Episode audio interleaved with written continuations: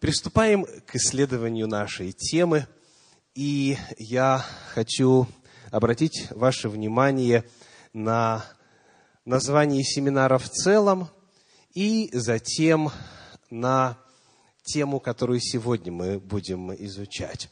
Закон и благодать. Это два термина, которые станут основанием исследования священного писания сквозь вот эту призму. Эти два термина, как правило, редко соседствуют. Закон размещают в одну категорию, благодать в другую, и потому само название семинара «Закон и благодать» показывает, что мы с вами будем предпринимать попытку каким-то образом синтезировать, синхронизировать гармонизировать волю Божью в отношении этих двух важных истин – закон и благодать. У нас с вами три встречи. Сегодня тема «Природа закона». Завтра, в первой половине дня, по милости Господней, тема «Природа благодати». И, наконец, завтра вечером тема соотношения закона и благодати. Как всегда, нашим учебником и источником знаний является Библия, Слово Божье, Священное Писание. И потому, если у вас будет возможность открывать эти священные страницы, у вас тогда будет и возможность непосредственно проверять. Если вы не очень хорошо ориентируетесь, и не так быстро находите отрывки священного писания, предлагаю вам записать все места Слова Божьего, которые мы будем сегодня рассматривать. И затем дома вы сможете проверить, точно ли это так. В самом начале необходимо указать некоторые ограничения в исследовании нашей темы. Как написано в Псалме 118, в 96 стихе, «Я видел предел всякого совершенства». Псалом 118, 96. «Я видел предел всякого совершенства», говорит псалмист, «но твоя заповедь безмерно обширна». Потому что сама тема заповедей, тема закона, по определению самого священного писания, какова – безгранично, безмерно, обширно. Каждая Божья заповедь глубока. И потому, когда мы с вами говорим о природе закона, всех Божьих заповедей, собранных воедино, надо отдавать себе отчет в том, что мы сможем затронуть только лишь некоторые моменты. Потому я с самого начала хочу об этом предостеречь, если вы ожидаете услышать, скажем, вот это, это, это и это, и еще 25 вопросов, э, кого-то может ожидать разочарование, потому просто, что тема эта неисчерпаема, а время наше ограничено. В исследовании и в презентации этой темы мне пришлось избирать то, что представляется лично мне – непременно важным, без чего невозможно будет понять природу закона. Как говорят у нас в народе, никому не объять необъятного, а заповедь безмерно обширна. Ну что ж, вопрос. Какие чувства у вас вызывает слово «закон»? Нам нужен третий слайд. Следующий. Вот так, спасибо. Какие чувства у вас вызывает слово закон? Ограничение, строгость слышу, еще что? Послушание, требования, порядок, тюрьма, наказание, срок – вы знаете, как правило, если брать вот э, традиционное западное мировоззрение в отношении закона, то термин «закон» не пользуется большой популярностью, согласитесь. Как правило, я вспоминаю сейчас слова одного человека из Нижнего Новгорода, который описывал свои ощущения в отношении закона, всего лишь десяти маленьких заповедей, декалога, десятисловного закона – следующим образом. Вы помните, на чем закон был написан, десять заповедей? На каменных скрижалях. То есть скрижали – это плиты. И человек говорил так, у нас две скрижали, и я, когда понял, что нужно закон таки соблюдать, я почувствовал, как будто две железно-бетонные плиты мне положили на спину. И я тут же согнулся и чуть не сломал себе спинной хребет под тяжестью закона. Закон в действительности часто воспринимается как нечто, ведущее в рабство, нечто, которое дарит человеку ограниченное, рабское, жалкое существование. Закон – это нечто негативное, если говорить одним словом. Потому нам необходимо проверить, так ли закон представлен в Слове Божьем. То есть вот вначале поработаем на уровне ощущений. Скажите – где в Библии находится самая большая, самая длинная глава? В книге Псалтирь, 118 псалом. Кто помнит, сколько там стихов?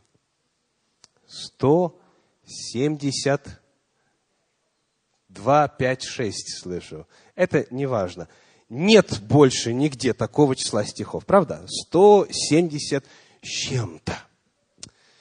И, коль скоро эта книга Псалтирь, соответственно, 118-й Псалом представляет собой, во-первых, поэзию, то есть это стихотворение, и в подлиннике очень красиво видна эта гармония мысли. И, во-вторых, это что? Помимо стихотворения, это еще и песнопение. Итак, самая длинная глава в Библии – это поэзия, и это псалом – это текст для песнопения. 170 с чем-то стихов. Вопрос. На какую тему? Чему эта ода посвящена? Что воспевается в этом псалме, в этом стихотворении?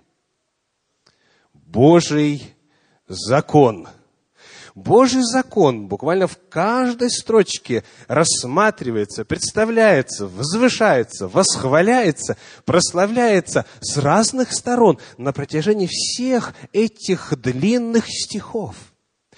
Самая длинная глава посвящена закону. Удивительно, правда? Не каким-то другим темам, а именно Божьему закону. И вот в качестве эпиграфа к этому псалму, в качестве вступления к этому стихотворению мы читаем первые два стиха 118-го псалма. «Блаженны непорочные в пути, ходящие в законе Господнем. Блаженны хранящие откровение Его, всем сердцем ищущие Его». Псалом начинается провозглашением блаженства, то есть счастья, благословений, радости, всего самого лучшего для тех, кто ходит в законе Господнем, кто живет по заповедям Божьим. Вот преамбула. И это лейтмотив всего 118-го псалма. И вот об этом блаженстве закона о блаженстве тех, кто живет по закону, мы читаем и в книге Псалтирь, и во многих иных местах Священного Писания очень часто. Вспомним некоторые из произведений в книге Псалтирь. Первый псалом, первые два стиха. Как начинается? «Блажен муж, который не ходит на совет нечестивых, который не сидит в собрании развратителей и что еще не делает? И не стоит, и не ходит, и не стоит, и не сидит. Но что он делает? Второй стих. «Но в законе Господа воля его, и о законе его размышляет он день и ночь». Вы знаете, многие, кто неодобрительно относится к закону, читают этот стих и приходят в ужас – о законе Божьем размышлять день и ночь. Это же, наверное, мрачное мировоззрение будет у человека в результате. Нет, оказывается, говорит псалмист, блажен тот, у кого есть достаточно информации и кто в состоянии размышлять о законе Божьем день и ночь. Отсюда и благословение, отсюда и производительность, и во всем, что он не делает, успеет. Он и всегда свеж, и всегда успевает во всех делах своих и так далее – блаженство провозглашается в отношении того, кто размышляет о законе и исполняет его. Псалом 93, 12 стих говорит так. Псалом 93, 12, следующий слайд. «Блажен человек, которого вразумляешь ты, Господи». И еще один. «И наставляешь законом Твоим». Псалом 93, 12 вновь говорит, «Блажен человек, которого Ты, Господи, наставляешь законом Твоим. Псалом 101, стих 1, это благословение, которое традиционно читается в канун Шаббата в семьях народа Божия, благословение на мужа. Аллилуйя! Так начинается. Блажен муж, боящийся Господа и крепко любящий заповеди Его мы находим, что вот в том разделе священных писаний, в Танахе, где закон Божий дан, где закон Божий изложен, там отношение к закону Божию очень сильно отличается от того, что распространено во многих христианских направлениях сегодня. Когда мы смотрим на то, как представлен закон непосредственно в Слове Божием, мы находим, что он связан с блаженством. Это слово, которое вбирает в себя все самое лучшее, что человек может желать и ожидать. Потому в самом начале нам необходимо именно вот так попытаться настроить себя по отношению к закону Божью если мы желаем соответствовать тому, что говорит Священное Писание. И потому, если вы ранее к Слову Божию, которое выражено в Божьем законе, относились по-другому, задайте себе вопрос, почему? На основании ли Библии или на основании какого-то иного влияния? И примите решение произносить вот эти слова о блаженстве закона и соблюдающих его. Чтобы это ваше слово звучало так же естественно, как слова псалмопевца. Чтобы о законе Господнем вы были в состоянии стихи слагать, стихи читать и воспевать, так, как делает Слово Божие. Попытаемся теперь задать вопрос. А чем же обусловлена такая радость касательно закона?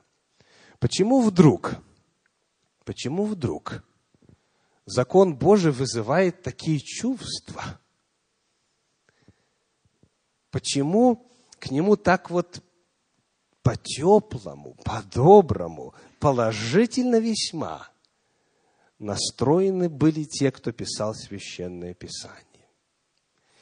Конечно же, как я сказал в самом начале – мы не сможем исследовать тему закона во всей ее полноте. Но сегодня я приглашаю вас рассмотреть, по крайней мере, один ответ на вопрос о том, почему закон воспринимался не так в Библии, как он воспринимается многими сегодня. Давайте откроем в книге Псалтирь 110 главу стихи 7 и 8. Псалом 110, стихи 7 и 8. Сказано так. «Дела рук его – истина и суд. Все заповеди его верны, тверды на веки и веки, основаны на истине и правоте». Вот что сказано о Божьем законе. Скажите, о чем говорится в первой части этого стиха?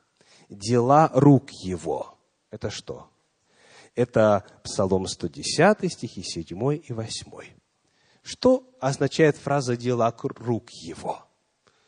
Речь идет о Божьей творческой деятельности, о том, что Бог сотворил. Речь идет о мироздании, о земле, о вселенной, о всем, что вышло из рук Творца. А во второй части этого высказывания говорится о заповедях Его, о заповедях Божьих. Все заповеди Его верны, тверды на веки и веки, основаны на истине и правоте. Какова взаимосвязь между творением Божьим, с одной стороны, делами рук Его, и неизменностью, вечностью заповедей Божьих. Я процитирую еще раз. Все заповеди Его верны, тверды на веки и веки, основаны на истине и правоте. Пока вы думаете, посмотрим, что на эту тему говорят апостольские писания. Книга Евангелия от Матфея, 5 глава, 18 стих. Евангелие от Матфея 5, 18. Слова Иисуса Христа. Он сказал, Матфея 5, 18. «Ибо истинно говорю вам, доколе не придет небо и земля, ни одна иота или ни одна черта не придет из закона, пока не исполнится все». Вновь в этом высказывании Ишуа мы находим, что в первой части предложения речь идет о чем? О небе и земле. Сказано, доколе не придет, то есть не исчезнет небо и земля. Речь идет о мироздании, о Вселенной, о том, как все устроено. И дальше сказано о законе. Доколе мироздание стоит, до тех пор закон Божий стоит. И в книге Псалтирь, и в Евангелии от Матфея мы находим то же самое заявление о взаимосвязи мироздания, Вселенной и Божьего закона. И Иисус Христос сделал эту истину настолько понятной, что всякий, кто хоть однажды видел текст священного писания на древнееврейском, понимает, насколько эти слова значимы. Что означает «ни одна йота не пройдет»? Юд – это самая маленькая буква еврейского алфавита. Она точно так же пишется, как запятая, только ставится в верхней части строки. Юд – самая маленькая буква. А что значит черта? Речь не может идти об огласовках, поскольку они появились уже во время работы масоретов в Средневековье. Речь идет о том, что древнееврейские буквы очень похожи. Например, если мы возьмем букву «хет», она пишется почти как русская «п», с козыречком небольшим, и между козыречком и второй палочкой есть маленький промежуток. Это буква «хет». Но если этого, если промежуточек есть одна буква, если промежуточка нет, другая буква. Какая? Гей. Хет и гей. Разница, если их поменять, дописать черточку или наоборот оставить место свободным. Огромная. Значение слова меняется. Еще пример. Буква Ков. Чем она отличается при написании от буквы Бейт? Черточкой. Потом вот сбоку, снизу. Звуки разные, буквы разные, значение слов совершенно разные. И так далее буквы еврейского алфавита очень схожи в написании. И потому, если маленькая черта либо присутствует, либо отсутствует, это серьезно меняет значение. Иисус Христос сказал. Ни одна йота, самая маленькая буква, и ни одна черта не исчезнет из закона до каких пор? Пока стоит небо и земля. Таким образом, закон Божий и мироздание, вся Вселенная тесно связаны. И потому очень важный вывод. Закон – это основа мироздания. закон представляет собой матрицу бытия. Закон есть не что иное, как формула, рассказывающая о том, по каким правилам, по каким законам, по каким периметрам все устроено во Вселенной. Закон представляет собой именно основу. И потому первый очень важный вывод. Закон – это матрица бытия. Закон раскрывает устройство мироздания. Посмотрим, как эту взаимосвязь между мирозданием и Божьим законом раскрывает 18 глава книги Псалтиря. Книга Псалтирь, 18 глава. Читаем стихи со 2 по 7 в начале. Со 2 по 7. «Небеса проповедуют славу Божью, и о делах рук его вещает твердь. День дню передает речь, и ночь ночи открывает знание. Нет языка и нет наречия, где не слышался бы голос их. По всей земле проходит звук их, и до предела вселенной слова их. Он поставил в них жилище солнцу и так далее. Описывается, что вся природа, все мироздание проповедует, вещает, передает речь открывает знания на всех языках, и днем, и ночью, везде, повсюду. О чем идет речь? Что провозглашает мироздание? О чем вещает Божье творение? Читаем дальше, стихи с 8 по 12. Вот эта весть. Закон Господа совершен, укрепляет душу. Откровение Господа верно, умудряет простых. Повеление Господа праведны веселят сердце. Заповедь Господа светла, просвещает очи. Страх Господень чист, пребывает вовек. Суды Господни истина, все праведны, не вожделение золота и даже множество золота чистого, слаще меда и капель сота. И раб твой охраняется ими. В соблюдении их великая награда.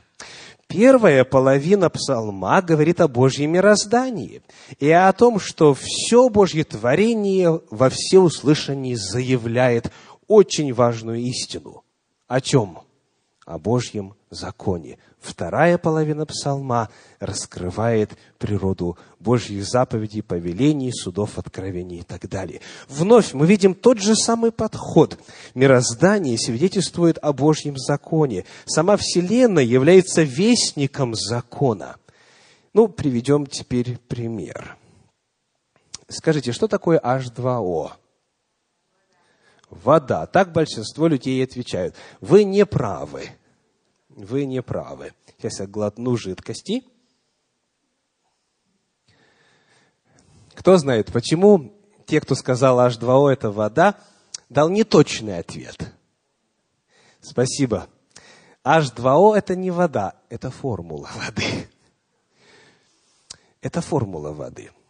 Теперь вопрос. H2O это что такое?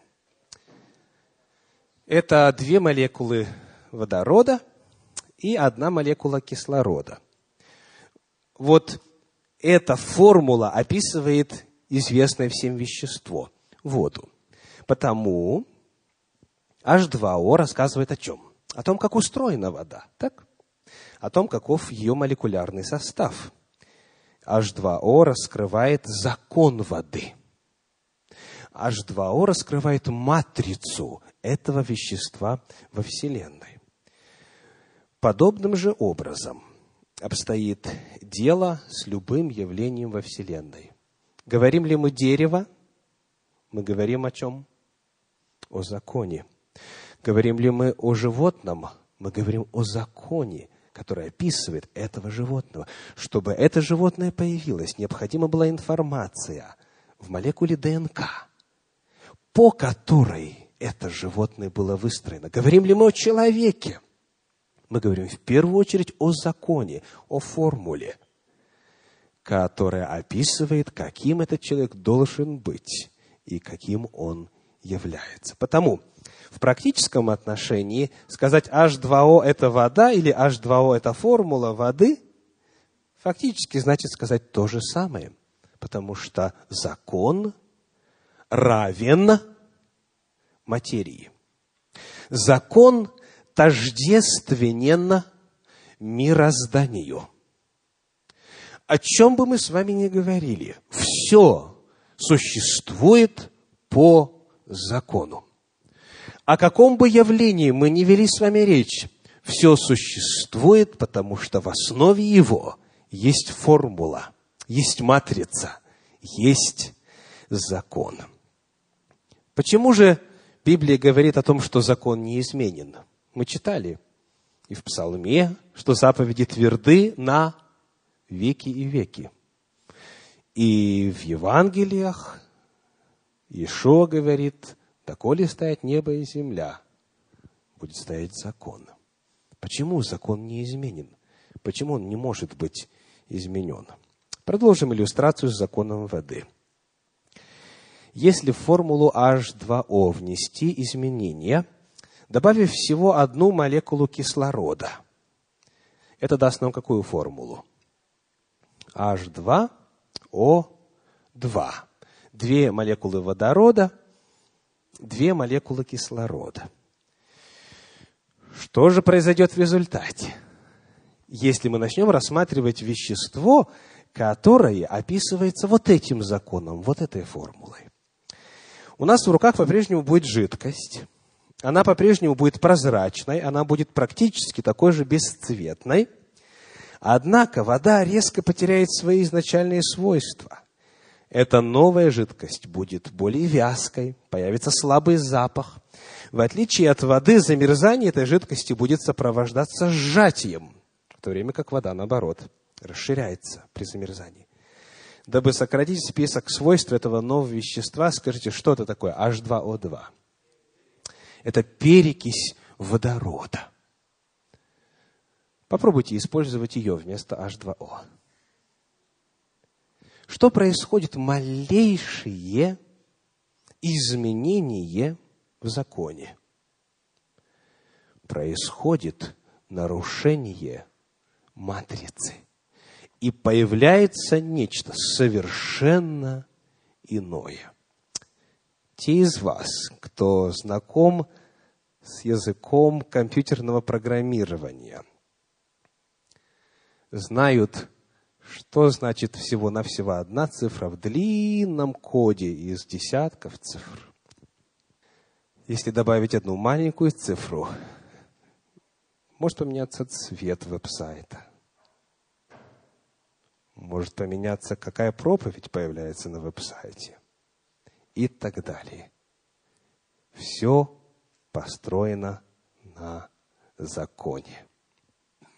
Закон Божий является неизменным, потому что его изменение производит к уродливым изменениям мироздания.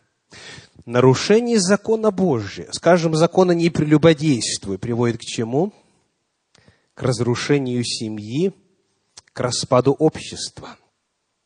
Нарушение закона, нарушение заповеди, не кради, приводит к экономическому краху о каком бы законе Божьем мы не вели речь, он, являя собою основание мироздания, свидетельствует нам об очень важной истине. Всякий, кто намерен нарушать закон Божий, должен приготовиться к тому, что тут же появятся необратимые, часто неотвратимые последствия. Закон Божий, согласно Священному Писанию, описан как неизменный. Именно потому, что он описывает и духовную жизнь нашу, и душевную нашу жизнь. Даже самое незначительное изменение закона меняет природу нашего бытия, нашей жизни. Данные Богом законы в Священном Писании являются не чем-то внешним, они описывают саму сердцевину нашей жизни – они рассказывают о том, как Бог устроил нас и по каким параметрам Он ожидает, что мы будем жить для того, чтобы нам было хорошо. как сказано в пятой главе книги Второзакония, в 29 стихе, Второзаконие 5, 29. «О, если бы сердце у них было таково, чтобы исполнять заповеди мои, дабы хорошо было им и сынам их вовек». Коль скоро закон Божий описывает конституцию устройства самого человеческого естества, общества и всего мироздания, поскольку закон Божий пронизывает все, что создано, нарушение закона приводит к нарушению качества бытия. Приведем несколько подтверждений Священного Писания. Книга Левит, 18 глава, стихи 4 и 5. Левит, 18 глава, стихи 4 и 5. Вот как описывается цель закона. «Мои законы исполняйте, и мои постановления соблюдайте, поступая по ним. Я Господь Бог ваш. Соблюдайте постановления мои законы мои, которые, исполняя, человек будет жив. Я Господь». Так для чего закон? Чтобы человек жил. Скажите, речь идет о жизни нынешней или о будущей? О нынешней. Говорится о законах, которые даны для того, чтобы мы здесь, на земле, жить могли. Чтобы мы могли исполнить вот тот замысел, с которым Бог нас создал. Дальше. Стихи в книге Второзаконии посмотрим в 32 главе. Второзаконие, 32 глава, стихи 45 по 47. 32 глава 45 по 47. Когда Моисей изрек все слова сии всему Израилю, тогда сказал им, «Положите на сердце ваше все слова, которые я объявил вам сегодня, и завещевайте их детям своим, чтобы они старались исполнять все слова закона сего. Ибо это не пустое для вас, но это жизнь ваша» и через это вы долгое время пробудете на той земле, в которую вы идете через Иордан, чтобы овладеть ее. Вновь, это не пустое, это не какие-то правила внешнего порядка, это основа жизни, это жизнь ваша, говорит Господь. Книга Псалтирь, 18 глава, 2 стих, мы, вернее, 12 стих, Псалтирь 18, 12, мы уже читали их, я хочу подчеркнуть и раб твой охраняется ими. Чем?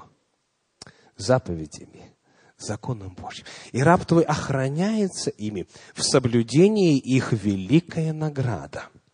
Давайте проанализируем разницу в используемых предлогах. Скажите, если было бы написано «за соблюдение их великая награда», что бы это означало? Это означало бы законничество. Вера в спасение делами. То есть, исполнил, получил награду. И, к сожалению, многие именно так и мыслят. И те, кто исполняет закон, и те, кто не исполняет закон. То есть, мысль такова, что Бог якобы дарует спасение, дарует жизнь вечную за соблюдение закона. Священное Писание говорит, в соблюдении их великая награда. То есть, когда ты их соблюдаешь, то сам факт этого соблюдения и есть причина благословения. Не за то, что ты соблюл, Бог тебе что-то взамен дает. Нет, соблюдая, ты просто присоединяешься ко всей разумной вселенной и даже неразумной вселенной, ко всему Божьему творению, которое живет в унисон с законом, который Бог заложил в качестве матрицы бытия. И потому соблюдение закона тебя охраняет, само соблюдение, потому что ты живешь по формуле, потому что ты пьешь H2O, а не H2O2. Еще одно место. Послание Галатам, 3 глава, 12 стих.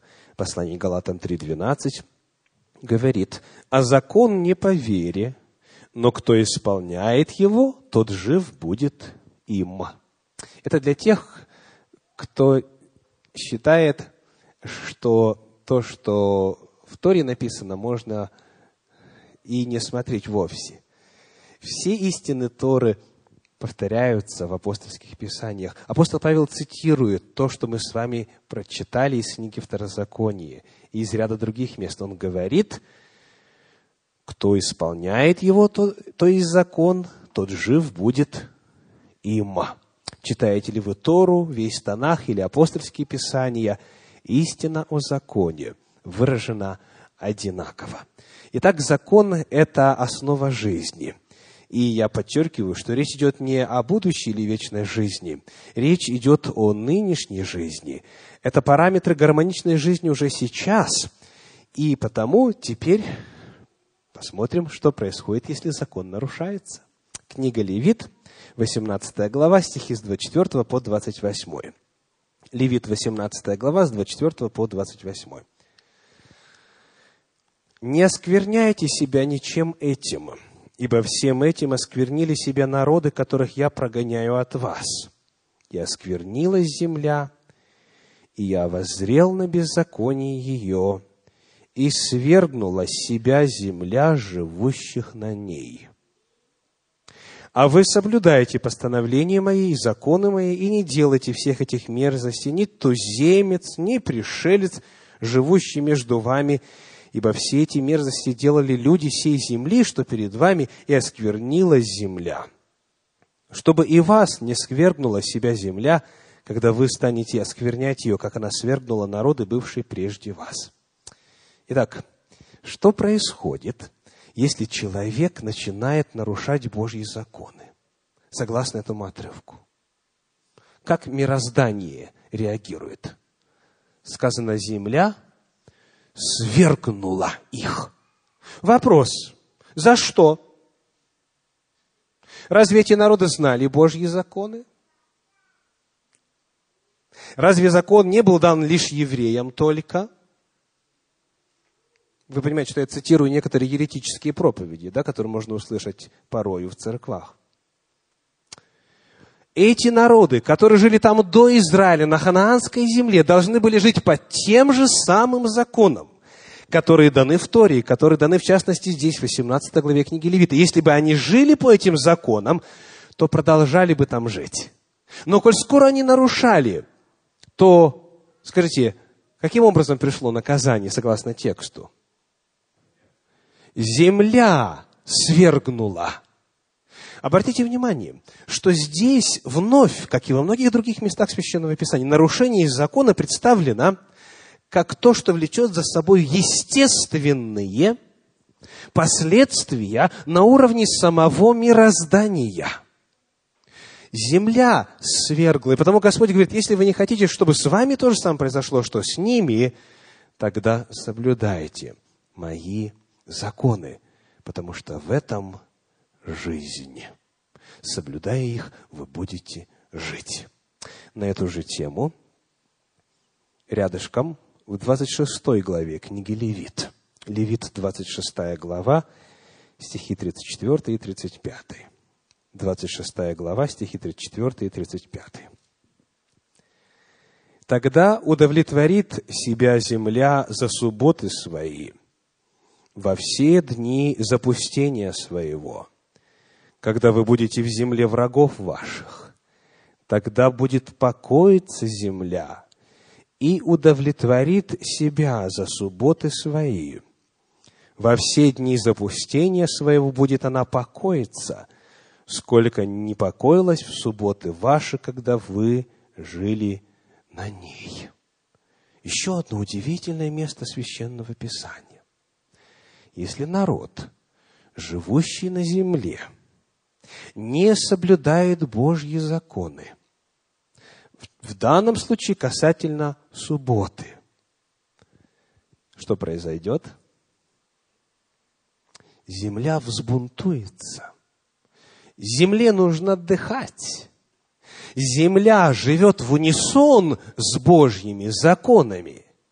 И если народы, живущие на ней, нарушают эти Божьи законы, то она освободит эти народы с себя. И что будет делать? Будет субботствовать во все время, пока народ будет жить в другом месте. И так и произошло, к сожалению, с израильским народом.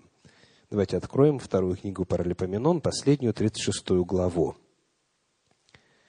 Вторая книга Паралипоменон, 36 глава, 21 стих говорит. Второе Паралипоменон, 36, 21 доколе в, во исполнении Слова Господня, сказанного устами Иеремии, земля не отпраздновала суббот своих. Во все дни запустения она субботствовала до исполнения семидесяти лет. Это период вавилонского пленения. Бог сказал, и земля исполняет. Человек, бывает, и нарушает волю Божью, как у пророка Иеремии красочно написано. И ласточка, и журавль, и горлица, и так далее. Они знают срок, знают устав, когда прилетать, когда отлетать. А народ мой не знает определения Господня. Люди на земле нарушают волю Божью, но природа продолжает законы Божьи исполнять. И когда беззаконие на земле становится настолько много, что достигается критическая масса, происходит следующее. Книга пророка Исаии, 24 глава, стихи 19 и 20. Исаии, 24 глава, стихи 19 и 20.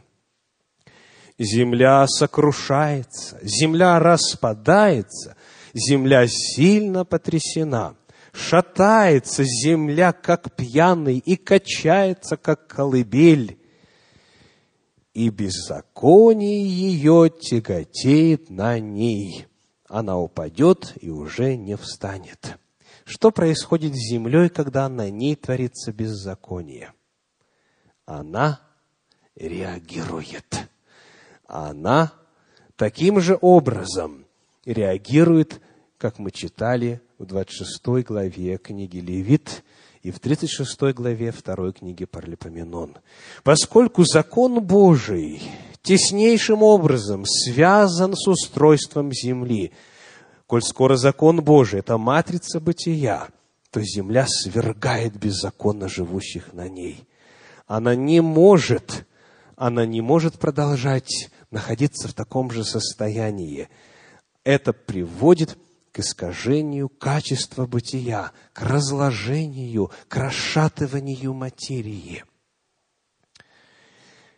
Это истина, Слово Божье, очень хорошо отражена и в самих словах, которые используются в оригинале Священного Писания для рассказа о нарушении закона. Я хочу познакомить вас с двумя древнееврейскими терминами, которые раскрывают еще одну грань взаимосвязи между законом и последствиями его нарушения. Первый термин – это древнееврейское слово «аона». «Аона». Его значение, согласно словарю Brown Driver Briggs, следующее.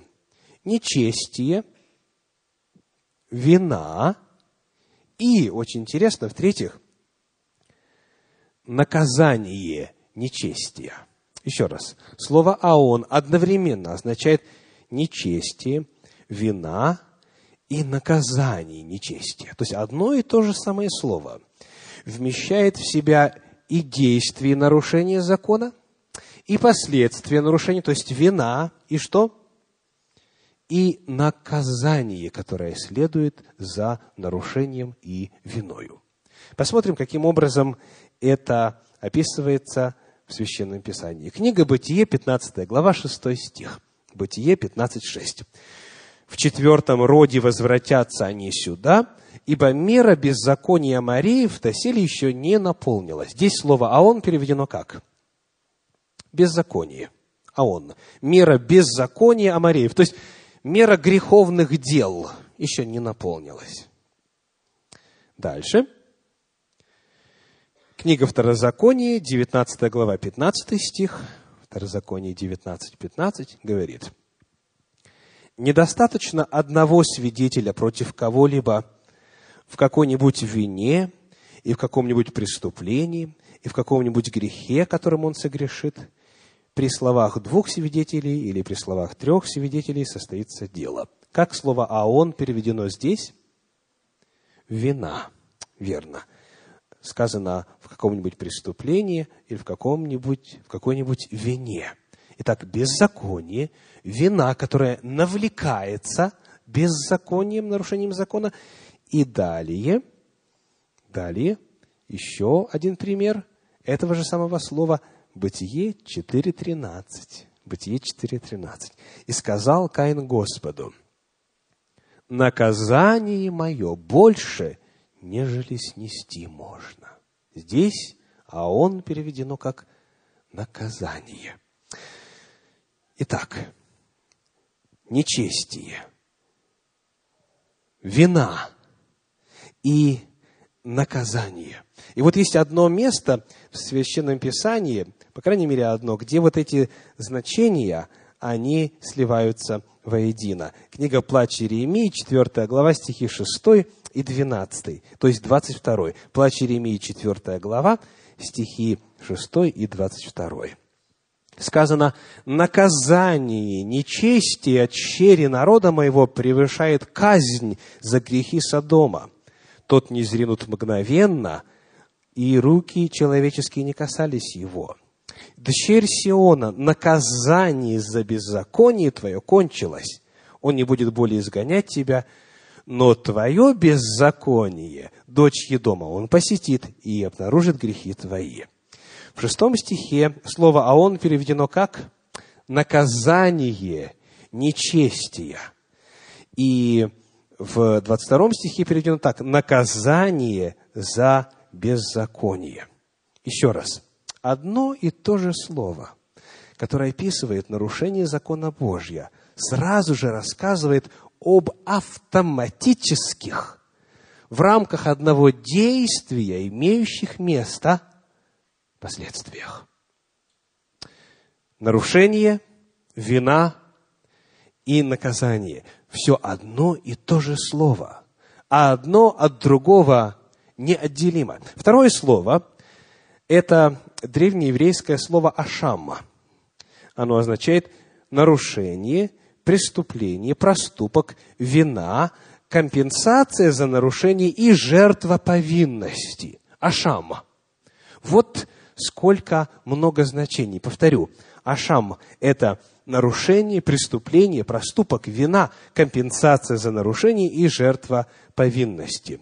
Посмотрим на пример. Книга Бытие, 26 глава, 10 стих. Бытие 26, 10.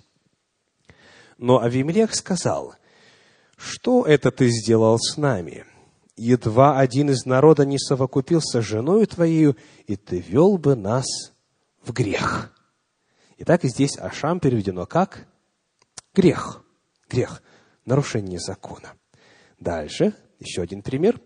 Левит, 5 глава, 4 стих. Левит 5, 4.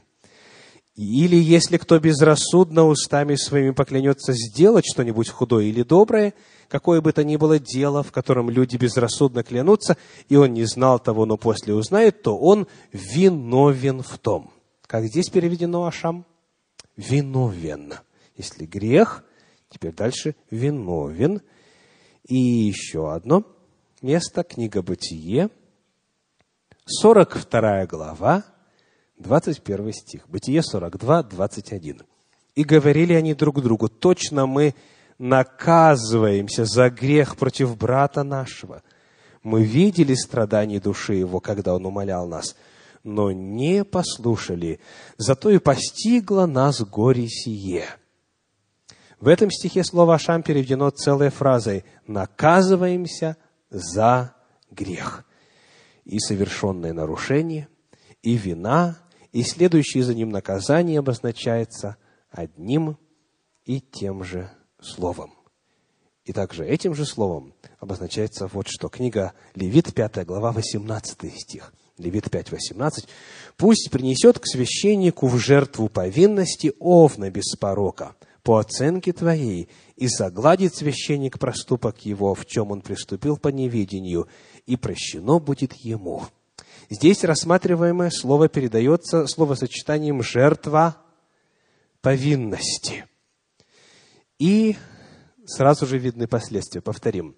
Само нарушение, вина, наказание И еще одно значение – жертва повинности. То есть то, что может искупить вину.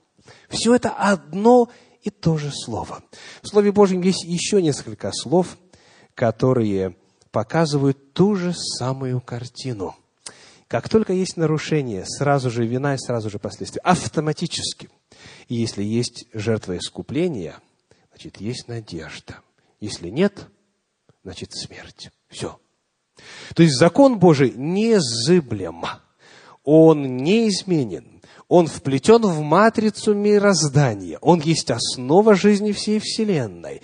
И потому Он дан нам для счастья, для гармонии, для благословений, для жизни с избытком. Вот здесь уже на этой земле. Осознание вот этих истин священного Писания, осознание истины о неразрывности беззакония и следующих за ним последствий привело народ Божий к формированию очень трепетного и бережного отношения к Божьим законам, данным в Священном Писании. В трактате Эрувин 13a, то есть в Талмуде, в Талмуде приводится следующая замечательная история.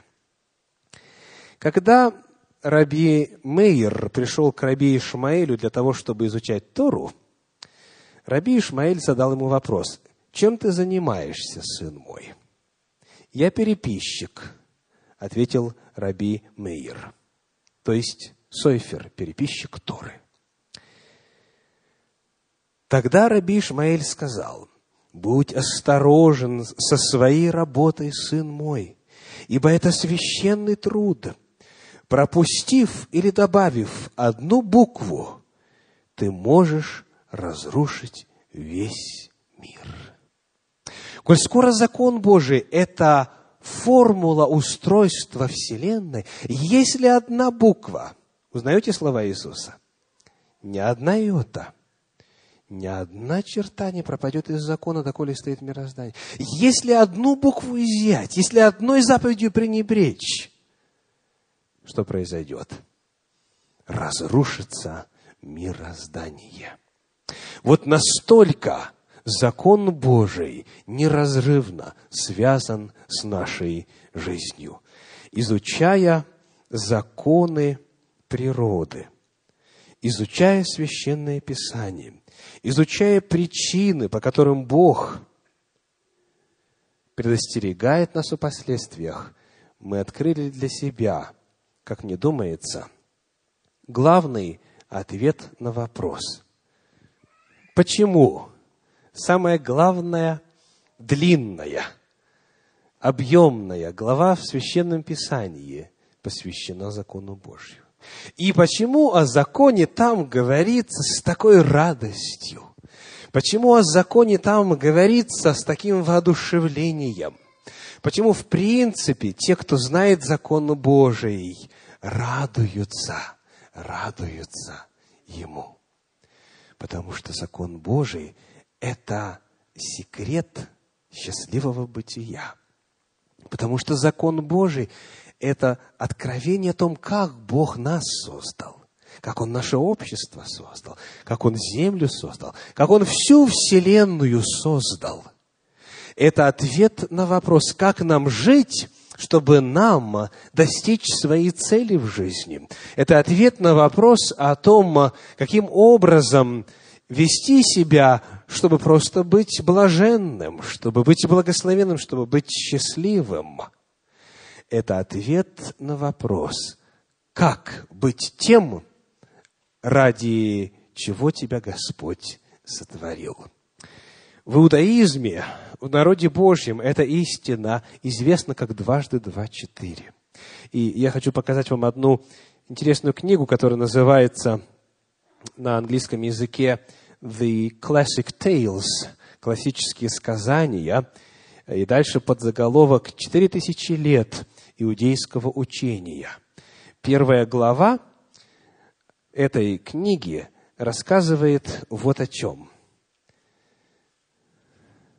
Называется она так. Секундочку, иллюстрации. Ага. The beginning. Начало. Начало. Ну, переведем вместе. Before the heavens and the earth were made, перед тем, как небеса и земля были сотворены, переводим буквально, так? Не литературно. Дальше. While all still whirled in the chaos of the first things, доколе все по-прежнему еще вращалось в хаосе первозданных явлений, God fashioned the Torah. Бог создал Тору. В иудаизме, в народе Божьем, как и в Священном Писании мы увидели сегодня, считается, что в начале была Тора, в начале был закон, заповеди, все, что касается Божьих законов, а потом уже все остальное. А у вас разве не так? С чего вы начинаете строительство дома? С чего вы начинаете написание научной работы? С чего вы начинаете любое дело? Разве не с плана? Разве не с замысла? Разве не с закона, не с формул? Все так устроено. Такова жизнь. По странной причине. Некоторые думают, что можно жить без закона. Есть, конечно же, подозрение, что это те, кто в школе учился плохо. На двойке, там, тройке, да, перебивался. Потому не усвоил вот этих вот основополагающих очевидных истин. Я не знаю, в чем причина. Естественно, говорю шутя. Мы знаем, в чем причина. Книга Иезекииля, 28 глава, 15 стих. Иезекииля 28, 15 описывает помазанного Херувима светоносного, лучезарного, того, кто был у Божия престола, и который затем был с небес свергнут. О нем сказано, Иезекииля 28, 15. «Ты совершен был в путях твоих со дня сотворения твоего, доколе не нашлось в тебе беззакония». Вот с чего началась проблема во Вселенной. Бог который создал все по закону, по гармонии, по формулам, и который открыл это и ангелам, и сотворенным человеком, он всегда на стороне закона, потому что он понимает, что если его изменить, сразу же изменится бытие. Но появился во Вселенной тот, кто стал беззаконником. Что сказано в 4 главе 1 послания Иоанна касательно того, кто первый согрешил? 1 Иоанна 4 глава. «Ибо сначала дьявол согрешил». А что такое грех в той же главе? Грех есть беззаконие. Берем ли мы Танах, берем ли мы апостольские послания, мы видим, что беззаконие было первой проблемой – которое описывается в появлении зла во Вселенной. И потому между Богом и дьяволом идет борьба. Между законом и беззаконием идет сражение. На протяжении всего священного писания Бог рассказывает нам об этой борьбе. И сегодня каждому из нас нужно задать вопрос. На чьей я стороне? На стороне Бога, закона, блаженства, жизни, благословений, долголетия, здоровья, счастья и так далее? Или на стороне дьявола, беззаконника – того, кто рассверепел и пошел на брань против тех, кто сохраняет заповеди Божьи и веру в Иисуса. Откровение 12, 17. Вот это главный выбор, который нам необходимо с вами сделать сегодня. Закон Божий, Бог, беззаконие, дьявол. А об остальном, по милости Господней, завтра утром и завтра вечером. Завтра утром тема «Природа благодати». И вечером соотношение закона и благодати. И там все вот эти ниточки мы попытаемся связать воедино для того, чтобы нарисовать целостную картину. Я благодарю вас за то, что молились о мне на протяжении более целого часа. И Господь дал мне силы и голос изложить материал сей. И я хочу пригласить вас в молитве, когда я буду благодарить Всевышнего за это время, выразить свое отношение к тому, что вы услышали. Давайте поднимемся перед лицем Господним и будем молиться. Благословен Ты, Господи, Боже наш, Царь Вселенной, осветивший нас своими заповедями, даровавший нам Твой чудный закон, основу мироздания, формулу счастья, правила счастливой жизни и правила благословений на земле. Благодарю, Господи, за то, что в любви Своей великой Ты не оставил нас без знания об этих основополагающих истинах – за то, Господи, что открыл нам путь к полнокровной, счастливой, благословенной жизни. Мы благодарим Тебя, Господь, за то, что Ты в последнее время, исполняя свои древнейшие пророчества, совершаешь свою работу в Твоем народе. И о месте закона Твоего сегодня все чаще и чаще говорят. И в церквах, и по отдельности очень многие задают вопрос – о том, для чего дан закон Божий и каков его статус, каково его место в жизни верующего сегодня. Я благодарю за всех, кто был сегодня на исследовании Слова Божия здесь, в Доме Хвалы. Я прошу, Господи, пусть эта истина, которую мы сегодня увидели в Слове Твоем и услышали для себя, пусть она найдет место, важное место в нашем мировоззрении, в нашей жизни. Господь, ты обращаешься к нам с призывом, либо Бог и Его законом, либо дьявол и беззаконие. Мы желаем, Господи, сегодня быть на Твоей стороне. Мы желаем быть среди тех, кто соблюдает и сохраняет заповеди Божьи и имеет веру в Иисуса. Мы желаем, Господи, показать, что мы не на стороне беззакония, но на стороне закона Твоего. И для этого, Господь, мы поднимаем пред Тобой руку ввысь. И это знак наш пред Тобой, Господи, что мы принимаем благодать Твоего закона. Мы принимаем все благословения Твоего закона. Мы исповедуем, что Он истинен, тверд на веки и веки, основан на истине и правоте, что Он духовен, свят и благ. Мы благодарим Тебя, Господь, за то, что Ты дал нам этот чудный дар – и желаем жить по закону Твоему. Во имя Иешуа Машех, во имя Иисуса Христа. Аминь.